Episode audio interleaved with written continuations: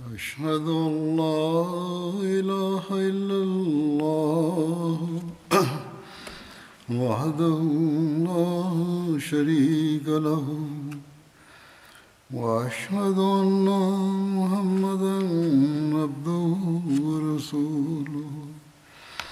أما بعد فأعوذ بالله من الشيطان الرجيم. بسم الله الرحمن الرحيم. الحمد لله رب العالمين. الرحمن الرحيم. مالك يوم الدين.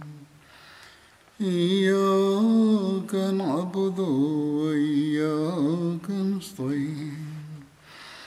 اهدنا الصراط المستقيم. صراط الذين أنعمت عليهم غير المغضوب عليهم ولا الضالين.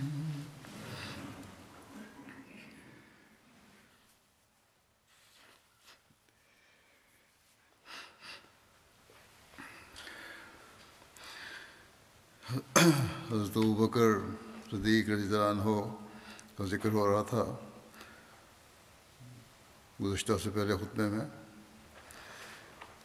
اس میں ذکر ہوا تھا سوراقا کا کہ وہ بھی انعام کے لالچ میں حضرت صلی اللہ علیہ وسلم کو پکڑنے کی نیت سے نکلا تھا۔ لیکن جب اللہ تعالیٰ کی تقدیر نے اس کے آگے روکیں، کھڑی کر دیں۔ تو اس نے اس وقت آ، حضرت صلی اللہ علیہ وسلم سے درخواست کی کہ جب آپ کی حکومت ہو تو مجھے مان دیجیے اور ایک تحریر لکھوائی، جس سے میں نے بعض روایت ہیں۔ ایک روایت کے مطابق اس کے واپس لوٹتے ہوئے نبی اکرم صلی اللہ علیہ وسلم نے اس کو مخاطب کرتے ہوئے فرمایا سوراقا تیرا کیا حال ہوگا؟ جب کسرا کے کنگن تیرے ہاتھ میں ہوں گے؟ سوراقا حیرت زدہ ہو کر پلٹا اور کہا کہ کسرا بن ہرمس آپ نے فرمایا ہاں وہی کسرا بن ہرمس چنانچہ جب حضرت عمر رضی اللہ عنہ کے زمانہ خلافت میں کسرا کے کنگن اس کا تاج اور اس کا کمر بند لایا گیا۔ تو حضرت عمر عنہ نے سوراخا کو بلایا اور فرمایا اپنے ہاتھ بلند کرو اور انہیں کنگن پہنائے اور فرمایا کہ کہو، تمام تعریفیں اللہ تعالیٰ کے لیے ہیں، جس نے کسرا کسرا بن حرمت سے یہ دونوں چھین کر ادا کی۔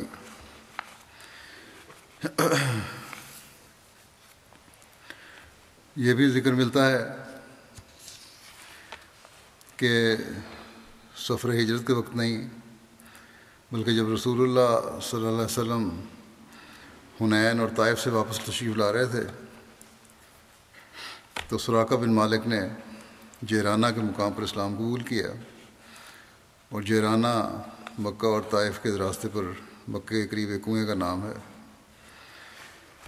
آپ نے سراقہ سے فرمایا، تمہارا اس وقت کیا حال ہوگا جب تم کسرا کے کنگن پہنو گے؟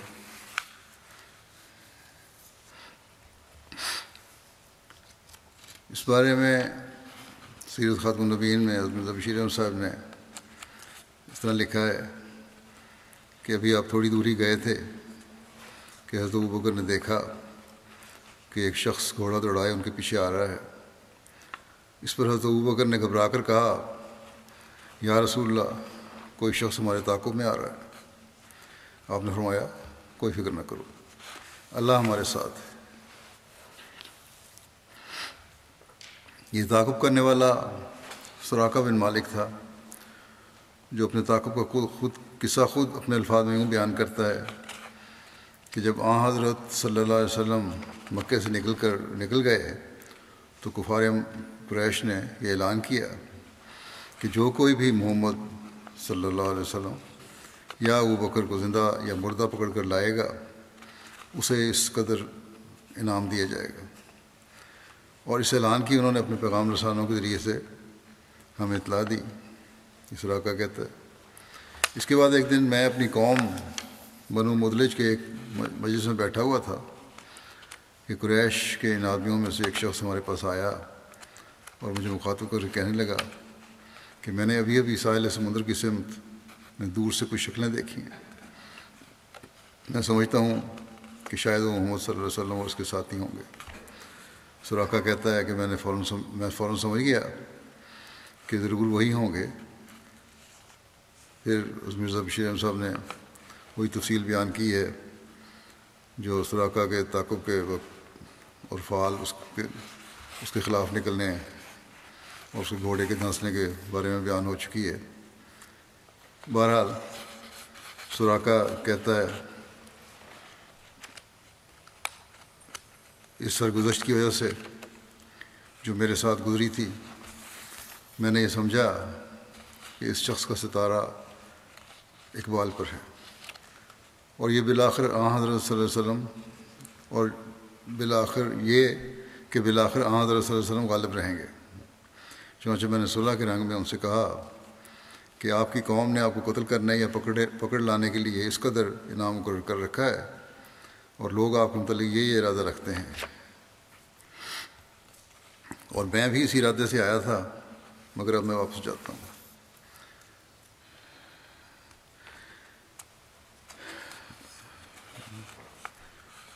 اور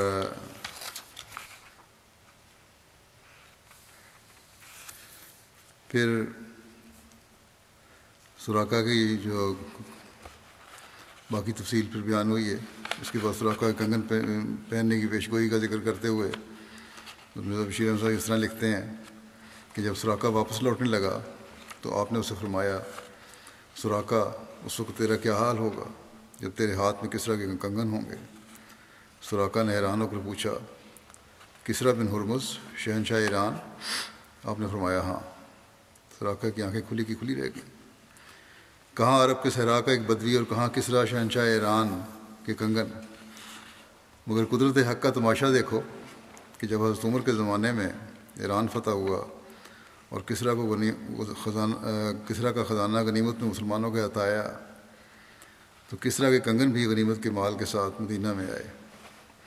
حضرت عمر نے سراقہ کو بلایا، جو فتح مکہ کے بعد مسلمان ہو چکا تھا، اور اپنے سامان اپنے سامنے اس کے ہاتھوں میں کسرا کے کنگن، جو بیش قیمت جواہرات سے لدے ہوئے تھے۔ پہنائے حضرت مسلمہ رضی اللہ عنہ اس واقعے کا ذکر کرتے ہوئے فرماتے ہیں کہ انہوں نے یعنی مکے والوں نے اعلان کر دیا کہ جو کوئی محمد رسول اللہ صلی اللہ علیہ وسلم یا ابو بکر کو زندہ یا مردہ واپس لے آئے گا، اس کو سو اونٹنی انعام دی جائے گی۔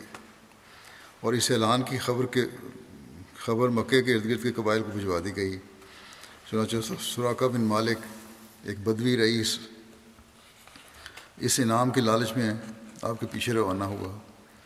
تلاش کرتے کرتے اس نے مدینہ کی سڑک پر آپ کو جا لیا۔ جب اس نے دو اونٹوں اونٹنیوں اور ان کے سواروں کو دیکھا اور سمجھ لیا کہ محمد رسول اللہ صلی اللہ علیہ وسلم اور ان کے ساتھی ہیں، تو اس نے اپنا گھوڑا ان کے پیچھے دوڑا دیا۔ پھر آپ نے واقعہ سارا بیان کیا جو سوراخ کے گھوڑے کا ٹھوکر کھا کے گرنے کا تھا اور فال نکالنے کا۔ پھر آپ کہتے ہیں سوراخا کہتا ہے کہ رسول کریم صلی اللہ علیہ وسلم بکار کے ساتھ اپنی اونٹنی پر چلے جا رہے تھے۔ انہوں نے مڑ کر مجھے نہیں دیکھا۔ لیکن ابو بکر اس ڈر سے کہ رسول کریم صلی اللہ علیہ وسلم کو کوئی گزن نہ پہنچے۔ بار بار منہ پھیر کر مجھے دیکھتے تھے۔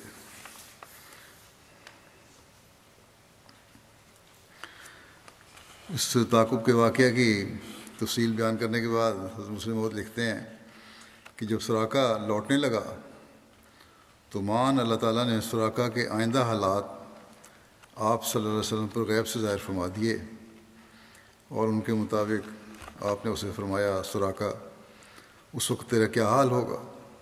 جب تیرے ہاتھوں میں کس طرح کے کنگن ہوں گے سراقہ نے حیران ہو کر پوچھا، کسرا بن ہرمز شہنشاہ ایران شہنشاہ ایران کے کنگن؟ آپ نے فرمایا ہاں۔ آپ کی پیشگوئی سولہ سترہ سال کے بعد جا کر لفظ بلفظ پوری ہوئی۔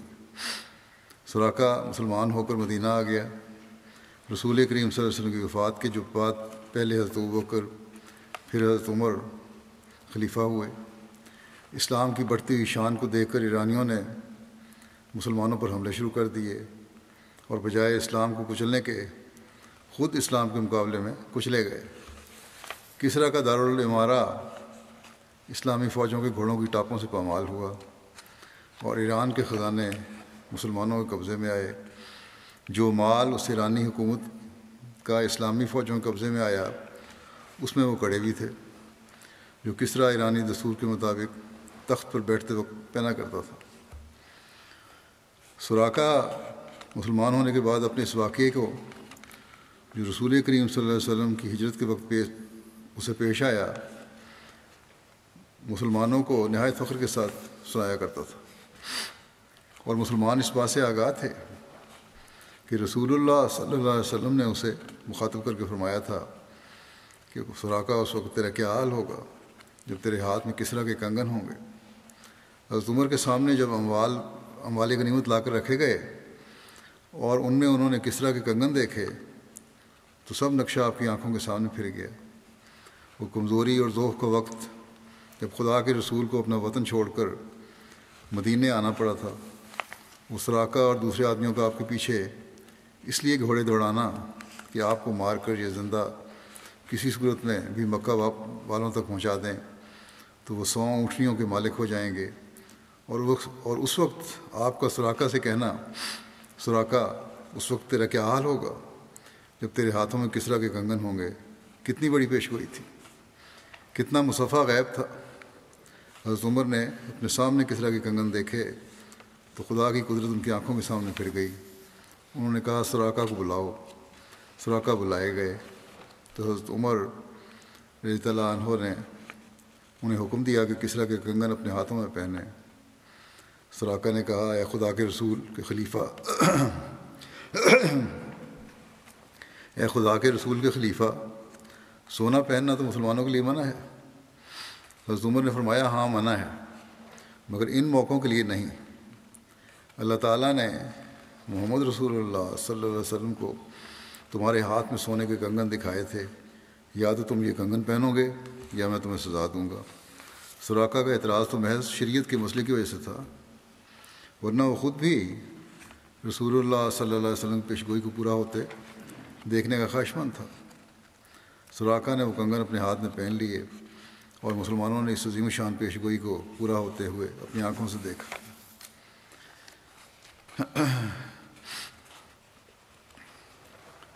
پھر ذکر آتا ہے کہ واپسی پر ایک قافلے نے جو قریش نے ہی آپ کی تلاش میں بھیجا تھا سوراخا سے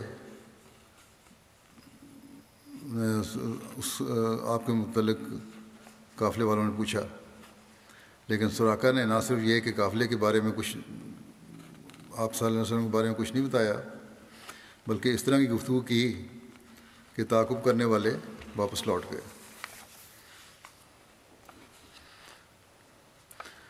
اس سفر ہجرت میں ام محبت کا ایک واقعہ ہے جس کا ذکر ملتا ہے۔ ہجرت کے سفر کے دوران ایک خیمے کے پاس سے گزرتے ہوئے زیادہ راہ کی طلب میں نبی کریم صلی اللہ علیہ وسلم کا یہ قافلہ رکا۔ یہ ام محبت کا خیمہ تھا۔ ام محبت کا نام آتکا بنت خالد تھا۔ ان کا تعلق خدا کی شاخ بنوقاب سے تھا۔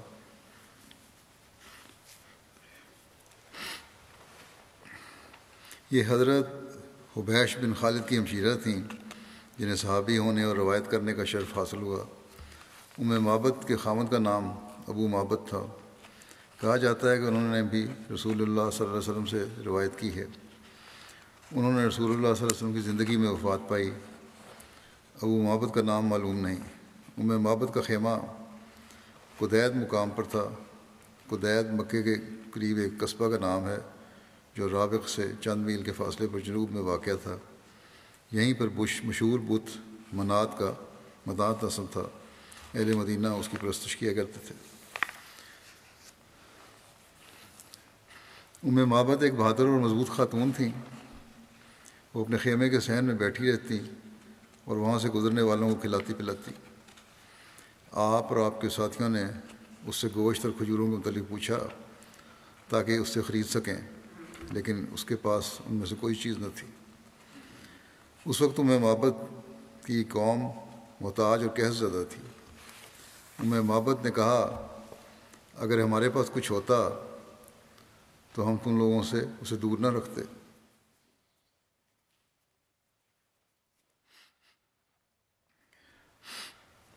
رسول اللہ صلی اللہ علیہ وسلم کو خیمے کے کونے میں بکری نظر آئی۔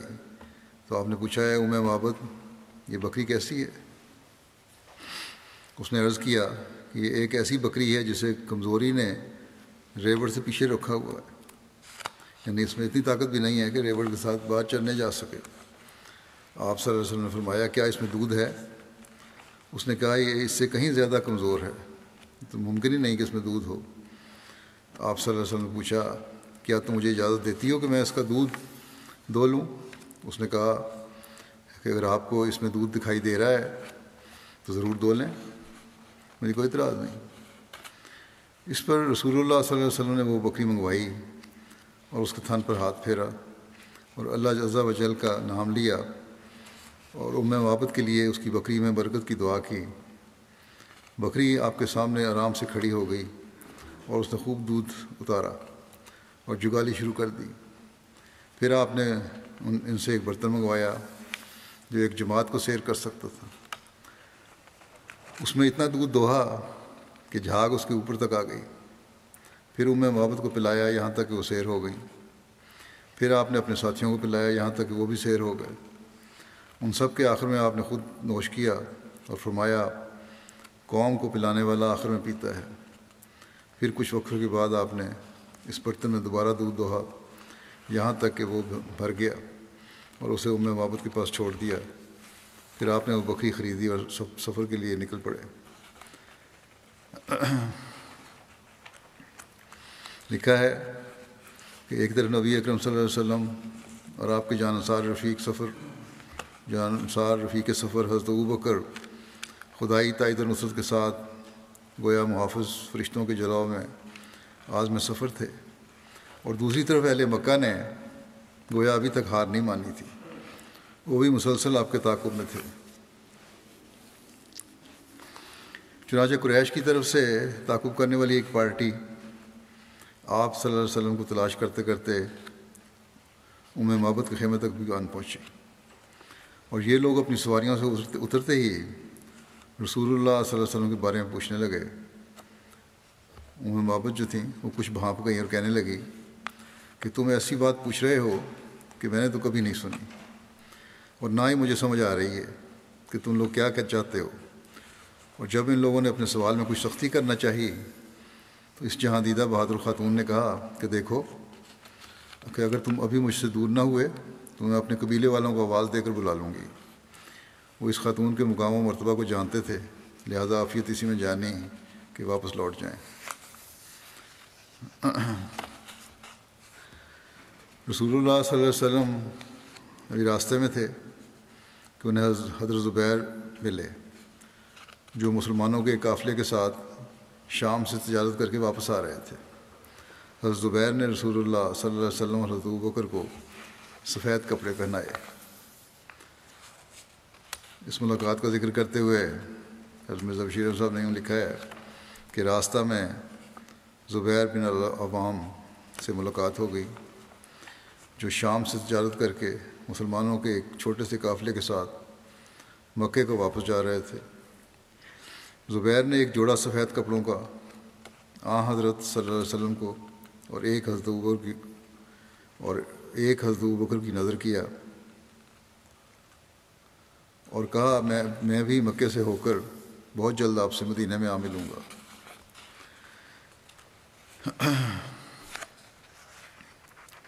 پھر بخاری کی ایک روایت ہے، کبھی ایسا بھی ہوتا کہ راہ گزرتے ہوئے کئی دوسرے قافلے والے جو کہ حضرت بکر کو ان کے اکثر تجارتی سفروں کی وجہ سے انہی جگہوں پر دیکھ چکے تھے، پوچھتے کہ آپ کے ساتھ یہ کون ہے؟ تو آپ کہہ دیتے کہ مجھے راستہ دکھانے والے ہیں، حاضر رجلو یادینی یادن السبیل یہ شخص مجھے راستے کی طرف ہدایت دینے والا ہے۔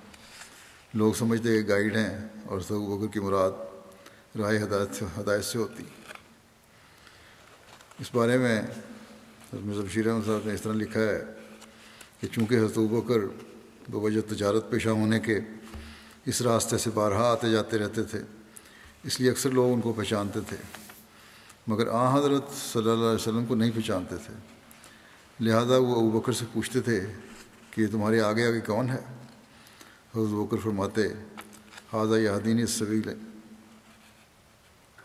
یہ میرا ہادی ہے۔ وہ سمجھتے تھے کہ شاید یہ کوئی دلیل یعنی گائیڈ ہے جو راستہ دکھانے کے لیے حضرت بکر نے ساتھ لے لیا ہے۔ مگر حضرت بکر کا مطلب کچھ اور ہوتا تھا۔ منزل مقصود تک پہنچنے کے بارے میں لکھا ہے کہ آٹھ دن سفر کرتے ہوئے خدائی نصرتوں کے ساتھ آخرکار پیر کے دن آپ مدینہ کے راستے کو وہاں پہنچ گئے۔ حدیث میں ہے کہ پیر کے دن آپ پیدا ہوئے، پیر کے دن مکے سے نکلے اور پیر کے دن مدینہ پہنچے اور پیر کے دن آپ کی وفات ہوئی۔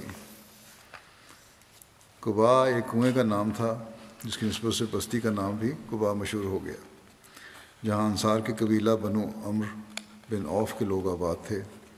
یہ بستی مدینہ سے دو میل کے فاصلے پر تھی۔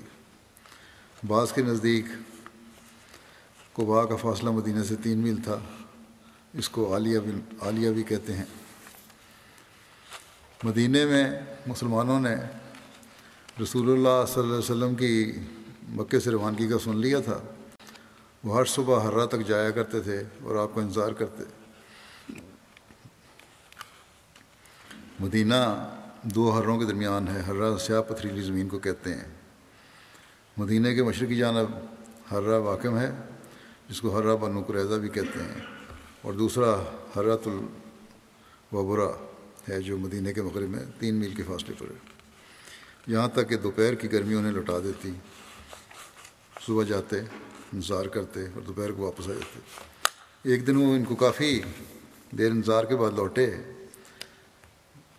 وہ لوگ مدینے والے، پھر جب وہ اپنے گھروں میں پہنچے تو ایک یہودی شخص اپنے قلعوں میں سے قلعے پر کسی کام کے لیے چڑھا تاکہ اس کو دیکھے، تو اس نے رسول اللہ صلی اللہ علیہ وسلم اور آپ کے ساتھیوں کو دیکھ لیا جو سفید کپڑے پہنے ہوئے تھے۔ شراب ان سے ہٹ رہا تھا، یہودی اپنے آپ پر قابو نہ رکھ سکا اور اس نے اپنی بلند آواز سے کہا، اے عرب کے لوگوں یہ تمہارے وہ سردار ہیں جن کا تم انتظار کر رہے ہو۔ تو مسلمان ہتھیاروں کی طرف لپکے اور حرا کے میدان میں رسول اللہ صلی اللہ علیہ وسلم سے جا ملے۔ آپ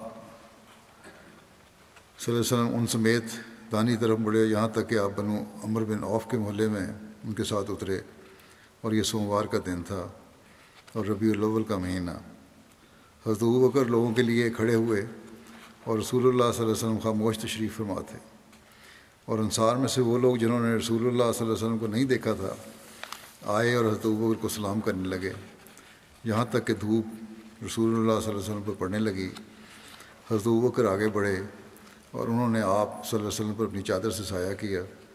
اس وقت لوگوں نے رسول اللہ صلی اللہ علیہ وسلم کو پہچان لیا اور رسول اللہ صلی اللہ علیہ وسلم بنو عمر بن اوف کے محلے میں دس سے زائد رہتے ہیں یا بخاری کی ایک روایت کے مطابق چودہ رہتے ٹھہرے اور اس مسجد کی بنیاد رکھی، جس کی بنیاد تقوا پر رکھی گئی اور اس میں رسول اللہ صلی اللہ علیہ وسلم نے نماز پڑھی۔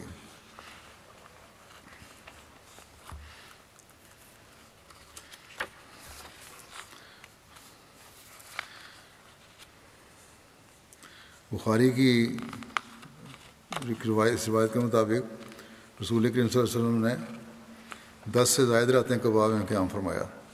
ایک روایت کے مطابق رسول کریم صلی اللہ علیہ وسلم نے بنو عمر بن اوف یعنی قبا میں سوموار، منگل، بدھ اور جمعرات چار دن قیام فرمایا اور جمعے کو مدینہ کی طرف نکلے۔ ایک اور روایت میں ذکر ہے کہ آپ نے بائیس راتیں قیام فرمایا۔ مسلم رسول کریم صلی اللہ علیہ وسلم کی قبا میں آمد کا ذکر کرتے ہوئے فرماتے ہیں کہ سراقہ کو رخصت کرنے کے بعد چند منزلیں طے کر کے رسول کریم صلی اللہ علیہ وسلم مدینہ پہنچ گئے۔ مدینہ کے لوگ بے صبر بے صبری سے آپ کا انتظار کر رہے تھے اور اس سے زیادہ ان کی خوش قسمتی اور کیا ہو سکتی تھی کہ وہ سورج جو مکے کے لیے نکلا تھا، مدینہ کے لوگوں پر جا طلوع ہوا۔ جب انہیں یہ خبر پہنچی کہ رسول کریم صلی اللہ علیہ وسلم مکے سے غائب ہیں یعنی مکے والوں مدینے والوں کو، تو اسی دن سے آپ کا انتظار کر رہے تھے۔ ان کا وفد روزانہ مدینہ سے باہر کئی میل تک آپ کی تلاش کے لیے نکلتے تھے اور شام کو مایوس ہو کر واپس آ جاتے تھے۔ جب آپ مدینہ کے پاس پہنچے تو آپ نے فیصلہ کیا کہ پہلے آپ کو واہ میں جو مدینہ کے پاس ایک گاؤں تھا ٹھہریں۔ ایک یہودی نے آپ کی اونٹنیوں کو آتے دیکھا تو سمجھ گیا کہ یہ قافلہ محمد رسول اللہ صلی اللہ علیہ وسلم کا ہے۔ وہ ایک ٹیلے پر چڑھ گیا اور اس نے آواز دی، اے کیلا کی اولاد، کیلا مدینے والوں کی ایک دادی تھی۔ اس کو کیلا کی اولاد کے نام سے ہی پکارا جاتا تھا وہاں کے لوگوں کو۔ تم جس کے انتظار میں تھے، آ گیا ہے۔ اس آواز کے پہنچتے ہی مدینہ کا ہر شخص قبا کی طرف دوڑ پڑا۔ قبا کے باشندے اس خیال سے کہ خدا کا نبی ان میں ٹھہرنے کے لیے آیا ہے۔ خوشی سے پھولے نہ سماتے تھے۔ اس موقع پر ایک ایسی بات ہوئی جو رسول اللہ صلی اللہ علیہ وسلم کی سادگی کے کمال پر دلالت کرتی تھی۔ مدینہ کے اکثر لوگ آپ کی شکل سے واقف نہیں تھے۔ جب قبا سے باہر ایک درخت نیچے آپ بیٹھے ہوئے تھے اور لوگ بھاگتے ہوئے مدینہ سے آپ کی طرف آ رہے تھے تو چونکہ رسول اللہ صلی اللہ علیہ وسلم بہت زیادہ سادگی سے بیٹھے ہوئے تھے، ان میں سے ناواقف لوگ حضرت بکر کو دیکھ کر جو عمر میں وہ چھوٹے تھے، مگر ان کی داڑھی میں کچھ سفید بال آئے ہوئے تھے۔ اور اسی طرح ان کا لباس رسول اللہ صلی اللہ علیہ وسلم سے کچھ بہتر تھا۔ یہی سمجھتے تھے کہ ابو بکر رسول اللہ صلی اللہ علیہ وسلم ہیں۔ اور بڑے ادب سے آپ کی طرف منہ کر کے بیٹھ جاتے تھے۔ حضرت بکر نے جب یہ بات دیکھی تو سمجھ لیا کہ لوگوں کو غلطی لگ رہی ہے۔ وہ جھٹ چادر پھیلا کر سورج کے سامنے کھڑے ہو گئے اور کہا، یا رسول اللہ، آپ پر دھوپ پڑ رہی ہے۔ میں آپ پر سایہ کرتا ہوں اور اس لطیف طریق سے انہوں نے لوگوں پر ان کی غلطی کو ظاہر کر دیا۔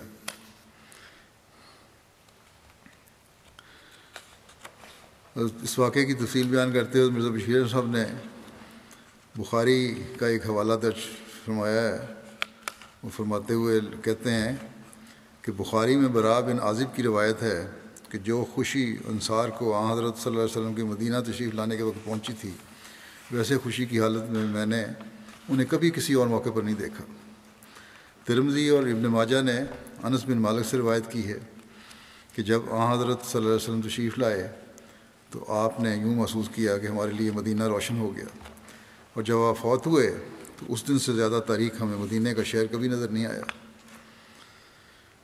استقبال کرنے والوں کی ملاقات کے بعد آ حضرت صلی اللہ علیہ وسلم کسی خیال کے متحد جس کا ذکر تاریخ میں نہیں آیا، سیدھے شہر کے اندر داخل نہیں ہوئے، بلکہ دائیں طرف ہٹ کر مدینہ کی بلائی آبادی میں، جو اصل شہر سے دو ڈھائی میل کے فاصلے پر تھا اور جس کا نام کوبا تھا، تشریف لے گئے۔ اس جگہ انصار کے بعض خاندان آباد تھے، جن میں زیادہ ممتاز عمر بن اوف کا خاندان تھا۔ اور اس زمانے میں اس خاندان کے رئیس کلثوم بن الحدم نے کبا کے ہدم تھے۔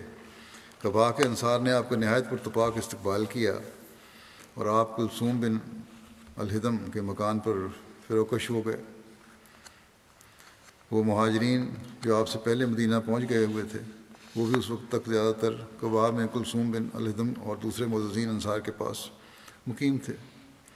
اور شاید یہی وجہ تھی کہ آپ صلی اللہ علیہ وسلم نے سب سے پہلے کبا میں قیام کرنا پسند فرمایا۔ ایک آن کی آن میں سارے مدینہ میں آپ کی آمد کی خبر پھیل گئی اور تمام مسلمان جوش مسرت میں بےتاب ہو کر جوک تر جوک آپ کی فرود گاہ پر جمع ہونا شروع ہو گئے۔ مسجد قبا کی تعمیر کے بارے میں آتا ہے کہ رسول کریم صلی اللہ علیہ وسلم نے قبا میں قیام کے دوران ایک مسجد کی بنیاد بھی رکھی جسے مسجد قبا کہا جاتا ہے۔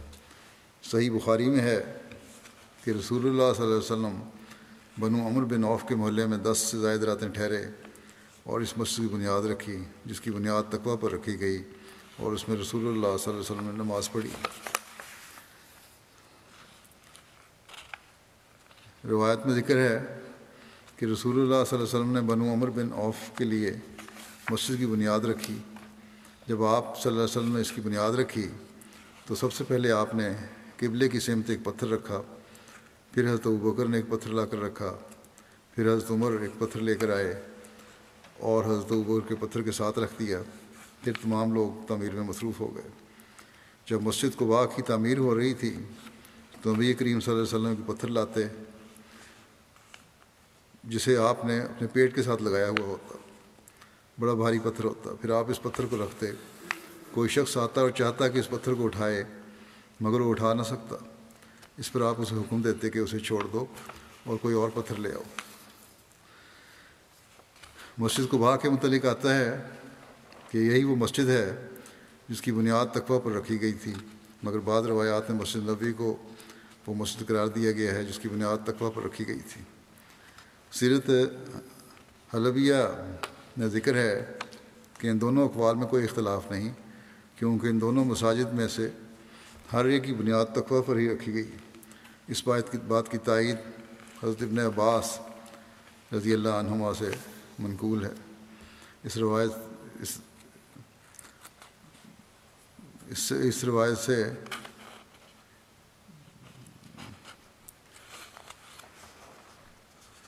روایت کے مطابق ان کی رائے تھی کہ مدینہ کی تمام مساجد جس میں قبا کی مسجد بھی شامل ہے، ان کی اس کی بنیاد تقوی پر رکھی گئی ہے۔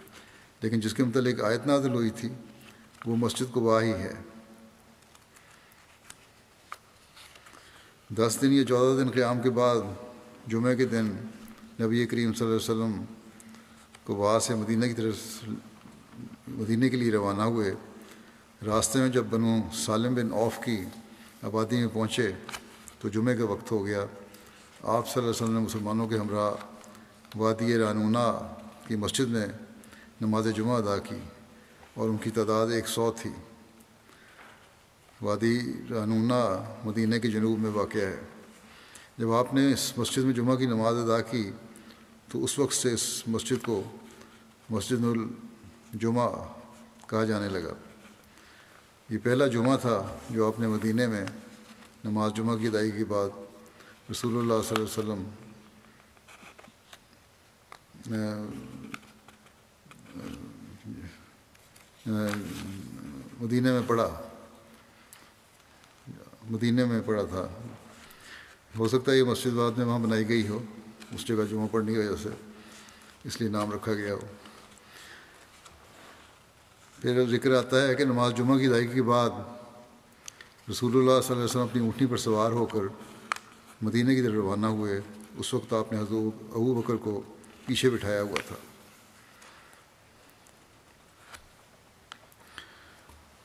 انعام کے لالچ میں بہت سے لوگوں نے آپ کو پیچھے کرنے کی کوشش کی۔ ایک واقعہ قطب تاریخ میں یوں بیان ہوا ہے بریدہ بن حسیب بیان کرتے ہیں کہ جب قریش نے سواؤں اونٹوں کا نام مقرر کیا، اس کے لیے جو نبی کریم صلی اللہ علیہ وسلم کا ارادہ کرے، کیا اس کے لیے جو نبی کریم صلی اللہ علیہ وسلم کا ارادہ کرے یعنی آگ کو پکڑ کے لائے یا زندہ مردہ تو مجھے بھی لالچ نے آمادہ کیا۔ تو میں بنوں سہم کہ ستر لوگوں کے ساتھ سوار ہو کر نکلا اور آپ کو ملا۔ آپ نے پوچھا کہ تم کون ہو؟ میں نے کہا بریرا بریدہ۔ اس پر آپ صلی اللہ علیہ وسلم نے، آپ صلی اللہ علیہ وسلم حضرت ابو بکر کی طرف متوجہ ہوئے اور فرمایا، اے ابو بکر، ہمارا معاملہ ٹھنڈا اور درست ہو گیا۔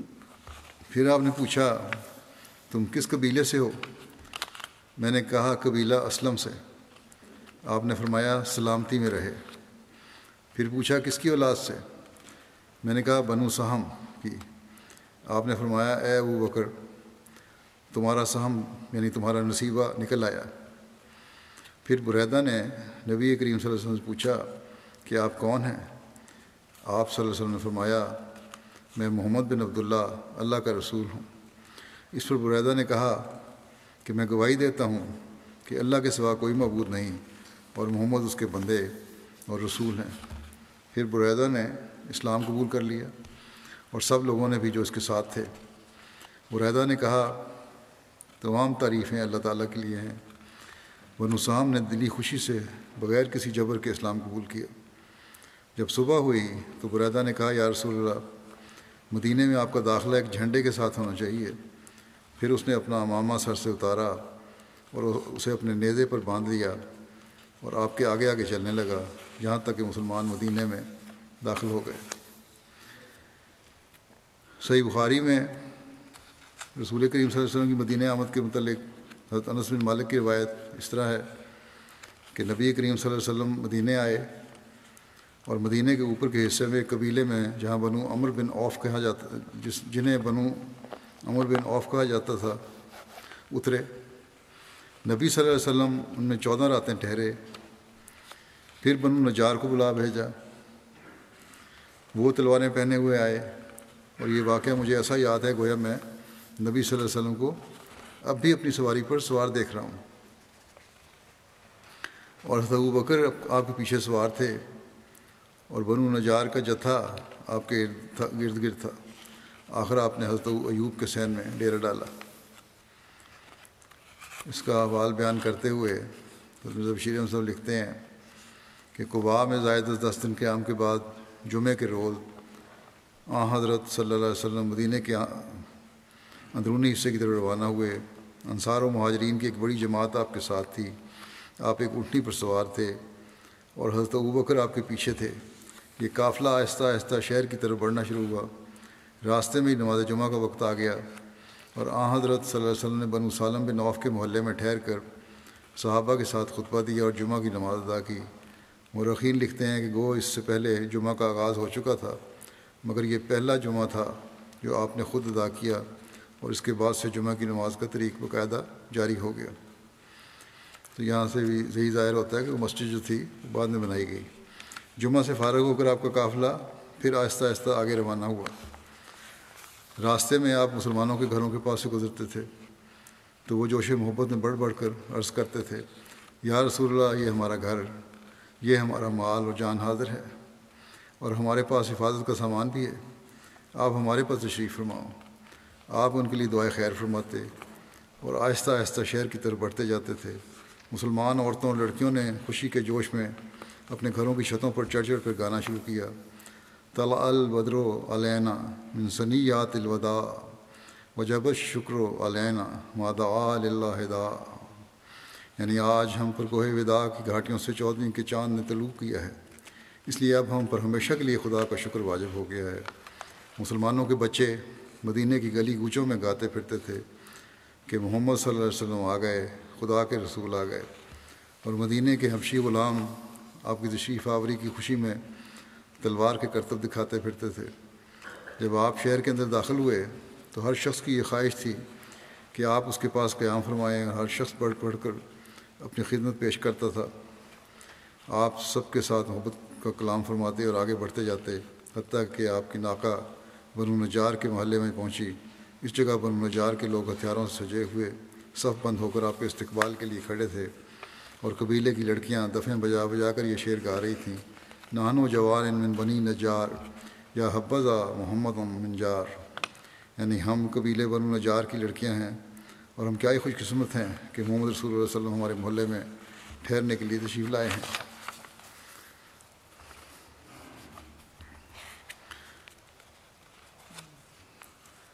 حضرت صلی اللہ علیہ وسلم کے اپنے اور حضرت بکر کے اہل و عیال کو مدینہ بلانے کے واقعے کا ذکر کرتے ہوئے مسلم فرماتے ہیں کہ کچھ عرصے کے بعد آپ نے اپنے آزاد کردہ غلام یعنی مدینہ نے کچھ عرصے بعد زید کو مکے میں بھجوایا کہ وہ آپ کے اہل و عیال کو لے آئے۔ چونکہ مکے والے اس اچانک ہجرت کی وجہ سے کچھ گھبرا گئے تھے، اس لیے کچھ عرصے تک مظالم کا سلسلہ بند رہا۔ اور اسی گھبراہٹ کی وجہ سے وہ رسول کریم صلی اللہ علیہ وسلم اور حضرت بکر کے خاندان کے مکے میں چھوڑ، خاندان کے مکہ چھوڑنے میں مزاحم نہیں ہوئے۔ اور یہ لوگ خیریت سے مدینہ پہنچ گئے۔ اس عرصے میں جو زمین رسول اللہ صلی اللہ علیہ وسلم نے خریدی تھی سب سے پہلے وہاں آپ نے مسجد کی بنیاد رکھی، اس کے بعد اپنے لیے اور اپنے ساتھیوں کے لیے مکان بنوائے۔ مدینہ ہجرت کے بعد حضرت بکر صدیق سونا میں حضرت خبیب بن اصاف کے ہاں ٹھہرے۔ سنا مدینہ کے وضافات میں ایک جگہ ہے جو مسجد نبوی سے تقریباً دو میل کے فاصلے پر تھی۔ حضرت خبیب کا تعلق بنو حارث بن خدرج سے تھا۔ ایک کال کے مطابق حضرت بکر کی رہائش حضرت خارجہ بن زید کے ہاں تھی۔ بعض روایت کے مطابق حضرت بکر نے سنا میں ہی اپنا مکان اور کپڑا بنانے کا کارخانہ بنا لیا تھا۔ اس سے کاروبار کیا۔ انشاءاللہ یہ ذکر آئندہ بھی ہوگا۔ اس وقت میں کچھ مرحومین کا ذکر کرنا چاہتا ہوں۔ جس میں سے پہلا ذکر ہے چودھری اصغر علی کلار صاحب مرحوم، جو سیر رائے مولا تھے۔ محمد شریف صاحب کلار بہاول پور کے بیٹے تھے یہ۔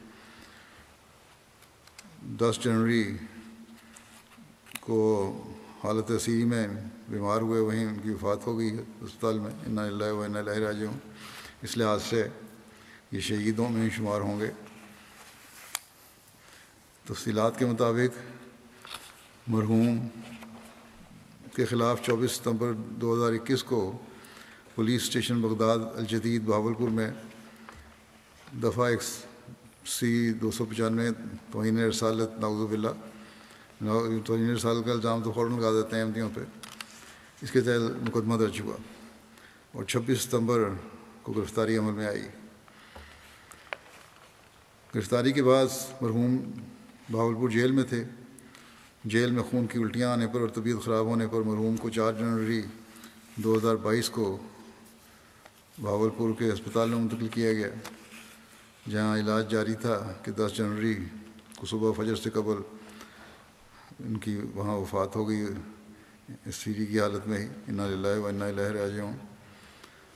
وفات کے وقت مرحوم کی عمر ستر سال تھی۔ مرحوم کی درخواست ضمانت پر، ضمانت عدالت میں زیر سماعت تھی اور آٹھ جنوری کو ضمانت کی تاریخ تھی، مگر پولیس ریکارڈ لے کر نہ آئی، جس پر جج نے گیارہ جنوری تاریخ دے دی۔ لیکن فیصلے سے قبل ہی مرحوم مالک حقیقی کے حضور حاضر ہو گئے۔ مرحوم تین ماہ پندرہ دن اسیر رائے مولا رہے۔ مرحوم نے انیس سو اکہتر میں اوائل عمری میں میٹرک کے بعد خود ہی بیت کر کے احمدیت جی میں شمولیت اختیار کی تھی۔ اپنے خاندان میں اکیلے اکیلے احمدی تھے۔ احمدیت جی میں شمولیت کے بعد مخالفانہ حالات کا سامنا رہا۔ اس کے باوجود ثابت قدم رہے۔ ایف سی کالج سے انہوں نے ایم ایس سی میتھس کی ڈگری حاصل کی۔ دوران تعلیم قبولی احمدیت کی بنا پر والدین نے ان کی مالی معاونت بند کر دی اور شرط رکھی کہ احمدیت چھوڑنے کی صورت میں ہی آئندہ تعلیمی اخراجات ادا کیے جائیں گے۔ اس کے باوجود مرحوم ثابت قدم رہے اور بچوں کو ٹیوشن پڑھا کر اپنے تعلیمی اخراجات پورے کرتے رہے۔ تاہم مرحوم کے والد صاحب نے مرحوم کی ثابت قدمی اور تقوا سے متاثر ہو کر بعد میں مخالفت ترک کر دی۔ اور اسی خدشے کے پیش نظر کہ کہیں احمدی بیٹا غیر احمدی والد کی جائیداد سے محروم نہ کر دیا جائے، اپنی زندگی میں ہی ان کے نام، ان کا حصہ منتقل کر دیا تھا۔ یہ نیکی کی ان کے والدین کے ساتھ۔ مرحوم و فضل تعالیٰ ایک بٹا آٹھ حصہ کے موسی تھے۔ مالی تاریخات میں بڑھ چڑھ کر حصہ لینے والے تھے۔ نئے سال کے اعلان کے ساتھ ہی سو فیصد ادائیگی کر دیا کرتے تھے۔ خلافت احمدیہ سے والانہ عشق تھا۔ واقعی زندگی اور مرکزی مہمانان کی عزت اور مہمان نوازی کا بس نمایاں تھا۔ جماعتی دورہ جات میں اپنی گاڑی ہمیشہ پیش کرتے تھے۔ دعوت اللہ کا بہت شوق تھا۔ باہمت ڈر دائی اللہ تھے۔ اللہ تعالیٰ نے کئی صحیح روحوں کو مرحوم کے توسط سے بیت کر کے احمدیت میں شمولیت کی توفیق بخشی۔ سو مسلحات کے علاوہ نماز تجد کے پابند تھے۔ غریب پروری اور خدمت خلق کرنے والے نافع ناس وجود تھے۔ خاندان کے ہر فرد کی باوجود مخالفت کے مالی اور اخلاقی خدمت کی توفیق پائی۔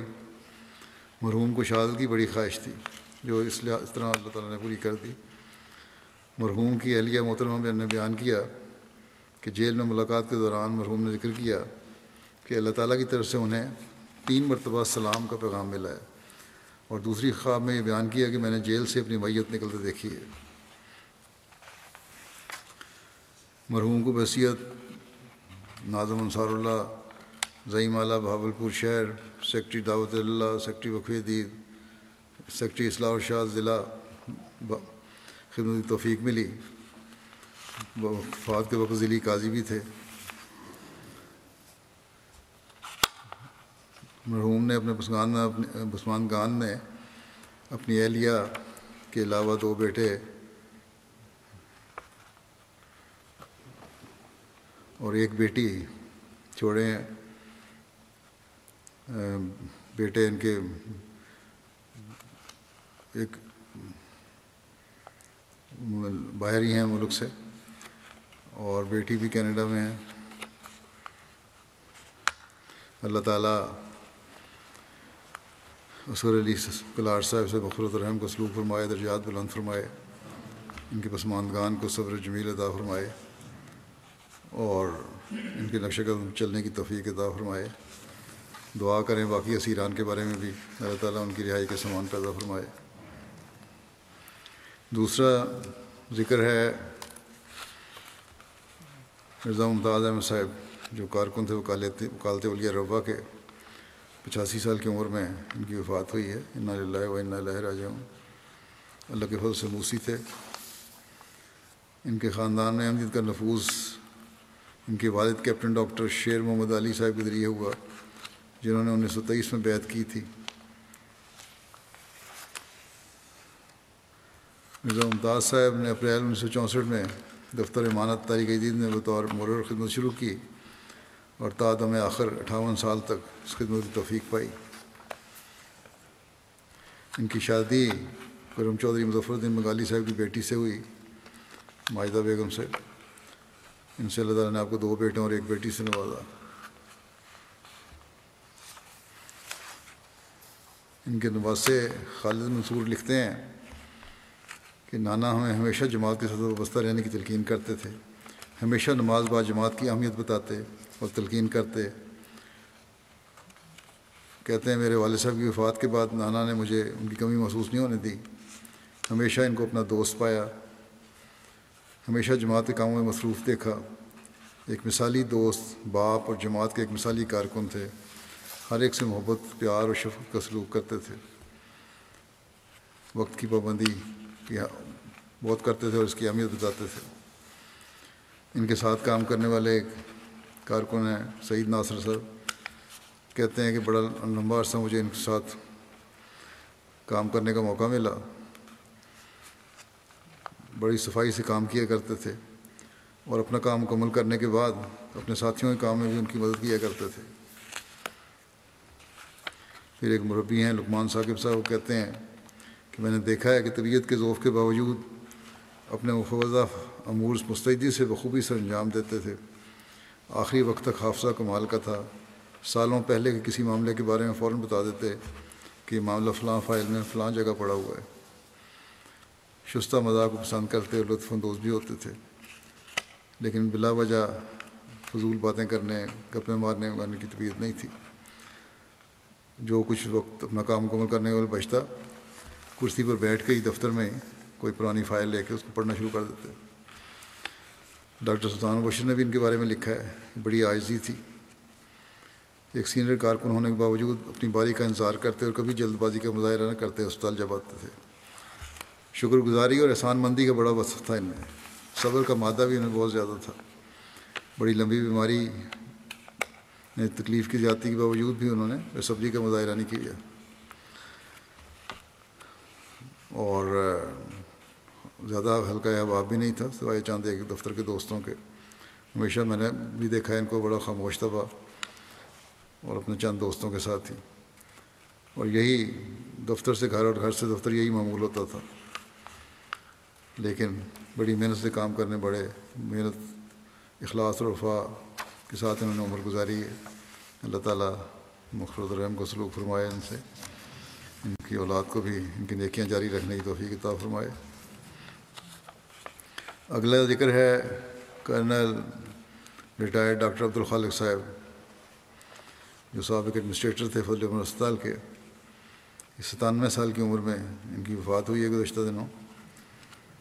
اللہ و اللہ راجوں اللہ تعالیٰ کے فضل سے موسی تھے۔ ان کے خاندان میں احمدیت ان کے والد میاں محمد عالم صاحب کے ذریعے آئی، جنہوں نے انیس سو انیس میں بیعت کی تھی۔ اور اس وقت ان کے بچوں جبکہ ڈاکٹر عبد الخالق نے انیس سو اٹھتیس میں بیعت کی تھی۔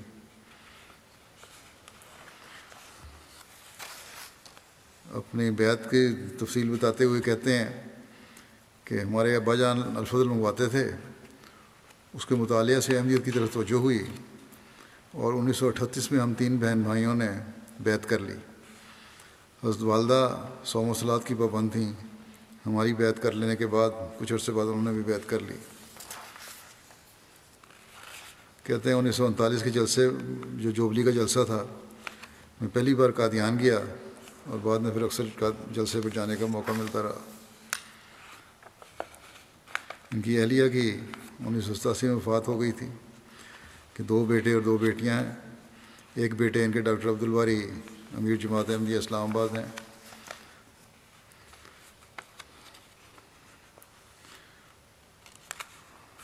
انیس سو چوہتر میں جب بھٹو حکومت نے احمدیوں کو غیر مسلم قرار دینے کا ظالمانہ قانون منظور کیا تو ڈاکٹر صاحب نے سرکاری ملازمت سے استعفیٰ دے دیا اور نصرت جہاں اسکیم کے تحت اپنی خدمات پیش کیں۔ مرکز کی طرف سے آپ کو انیس سو ستتر میں سیرالیون بھجوایا گیا، جہاں آپ کو تین سال انسانیت خدمت کرنے کی توفیق ملی۔ پھر انیس سو بانوے میں پی آئی اے نے تاشکند کے لیے پروازیں شروع کیں۔ تو ڈاکٹر صاحب نے اس موقع کو مناسب سمجھتے ہوئے تاشکند اور ازبکستان میں وقف عارضی گزارنے کی درخواست دی۔ مرکز نے منظور کر لی درخواست۔ اپنی چھوٹی بہن کے ساتھ سمر کند اور بخارا میں وقف عارضی کے ایام گزارے انہوں نے، اور اس دوران میں انسانیت کی بے لوس خدمت بھی کی، اہمیت پیغام پہنچانے کی بھی ان کو سعادت ملی۔ انیس سو چورانوے میں خلیف مسیح رابع نے ان کو فضل احمد اسپتال میں روا کا ایڈمنسٹریٹر مقرر کیا، جہاں آپ نے جون دو ہزار پانچ تک تقریباً دس سال زائد خدمت کی توفیق پائی۔ آپ کے دور میں فضل احمد میں تعمیر و توسیع کے کئی منصوبے مکمل ہوئے۔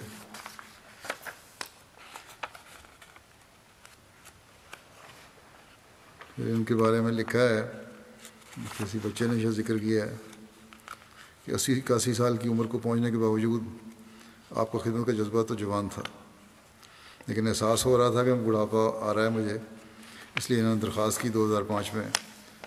تو مجھے انہوں نے کہا پھر ان کی ریٹائرمنٹ ہو گئی، وہاں سے فراغت ہو گئی۔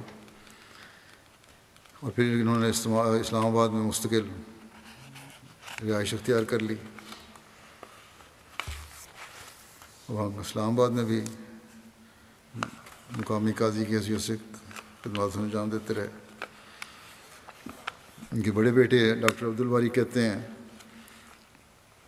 کہ اولاد کی دینی اور اخلاقی تربیت کا آپ کو ہر وقت فکر رہتا تھا۔ قرآن کریم کی صبح شام اور ہر وقت تلاوت میں آپ محب رہتے تھے، مشغول رہتے تھے، بہت محبوب مشغلہ تھا۔ اہم معاملات میں تمام تر فیصلہ جات آپ قرآن کریم کی روشنی میں کرتے تھے۔ ان کے دماغ ڈاکٹر مظفر علی ناصر، جو یہ بھی نائب امیر ہیں، ضلع باغ کے، یہ کہتے ہیں کہ آج تک دن بھر کسی کو اس قدر تلاوت قرآن کریم کرتے نہیں دیکھا۔ ان کو قرآن سے عشق تھا۔ ایک مرتبہ اسپتال سے ڈسچارج ہوئے تو اسٹاف اداس ہو گیا کہ ہمیں قرآن کو کون سنائے گا۔ تہجد میں آپ کی باقاعدگی سردی اور گرمی میں ہمارے لیے ایک نمونہ تھی۔ خلافت اور جماعت کے ساتھ گہری محبت تھی۔ بہت سادہ زندگی تھی اور کبھی کوئی شکایت نہیں کی۔ ان کے نواسے عبدالسمد رضوی لکھتے ہیں۔ ان کے بھائی کے نواسے۔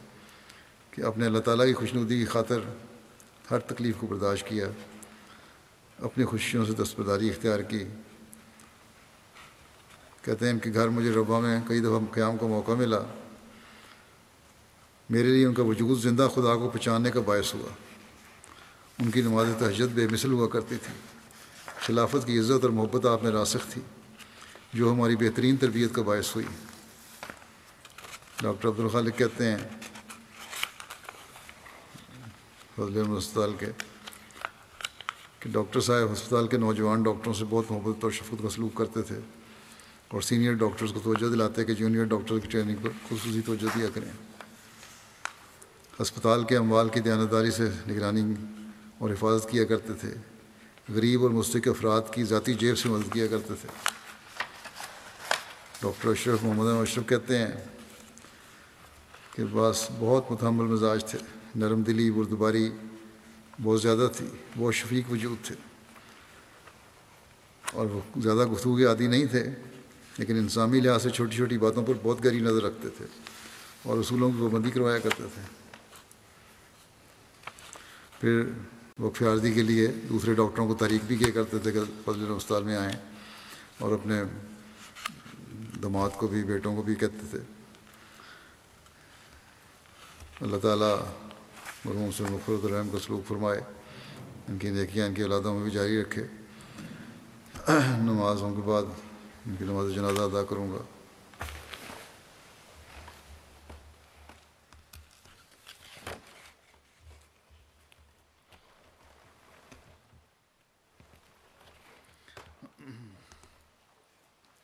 الحمد لله الحمد لله نحمده ونستعينه ونستغفره ونؤمن به ونتوكل عليه ونعوذ بالله من شرور أنفسنا ومن سيئات أعمالنا. من يهده الله فلا مضل له ومن يضلل فلا هادي له. ونشهد أن لا إله إلا الله. ونشهد أن محمدا عبده ورسوله. عباد الله رحمكم الله. إن الله يأمر بالعدل واللسان وإيتاء ذي القربى وينهى عن الفحشاء والمنكر والبغي يعظكم لعلكم تذكرون. اذكروا الله يذكركم وادعوه يستجب لكم ولذكر الله أكبر.